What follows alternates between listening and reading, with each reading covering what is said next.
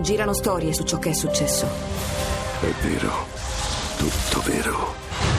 Io finirò ciò che ha iniziato. Preparati! Star Wars, il risveglio della forza. Dal 16 dicembre al cinema.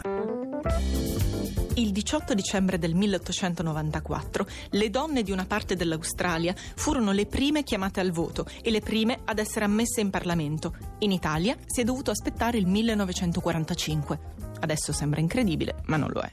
L'Arabia Saudita, pochi giorni fa, ha visto le proprie donne votare per la prima volta. Sembra davvero incredibile, ma non lo è. Ma torniamo a noi italiane. Non dobbiamo esultare troppo, perché ci sono ancora tanti diritti meno seri ma altrettanto importanti che nella vita di tutti i giorni dobbiamo ancora conquistarci. Per esempio, il diritto di vestirsi come cavolo abbiamo voglia senza che ci venga messa un'etichetta oltre quella sulle indicazioni di lavaggio. Il diritto di viaggiare da sole o di mettere minigonne o di tornare a piedi la sera senza mai avere paura. Il diritto di dire liberamente che abbiamo figli antipatici o rompipalle o cattivi, se li abbiamo. Il diritto di non sentirci donne di facili costumi, ma donne socievoli a cui piace divertirsi, come per i colleghi uomini, insomma.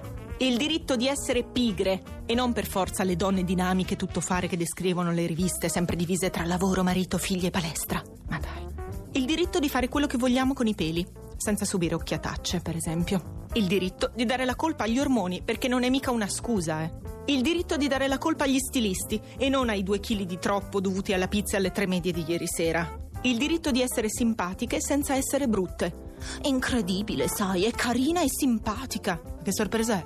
Il diritto di rifiutarsi di uscire con le amiche troppo gnocche e starsene invece a casa a guardare la tv senza essere considerate per forza frustrate, ma serenamente complessate. E allora? Il diritto di essere rappresentate come siamo, senza trasformare il brutto in bello, che se no si rischia che il bello diventi brutto.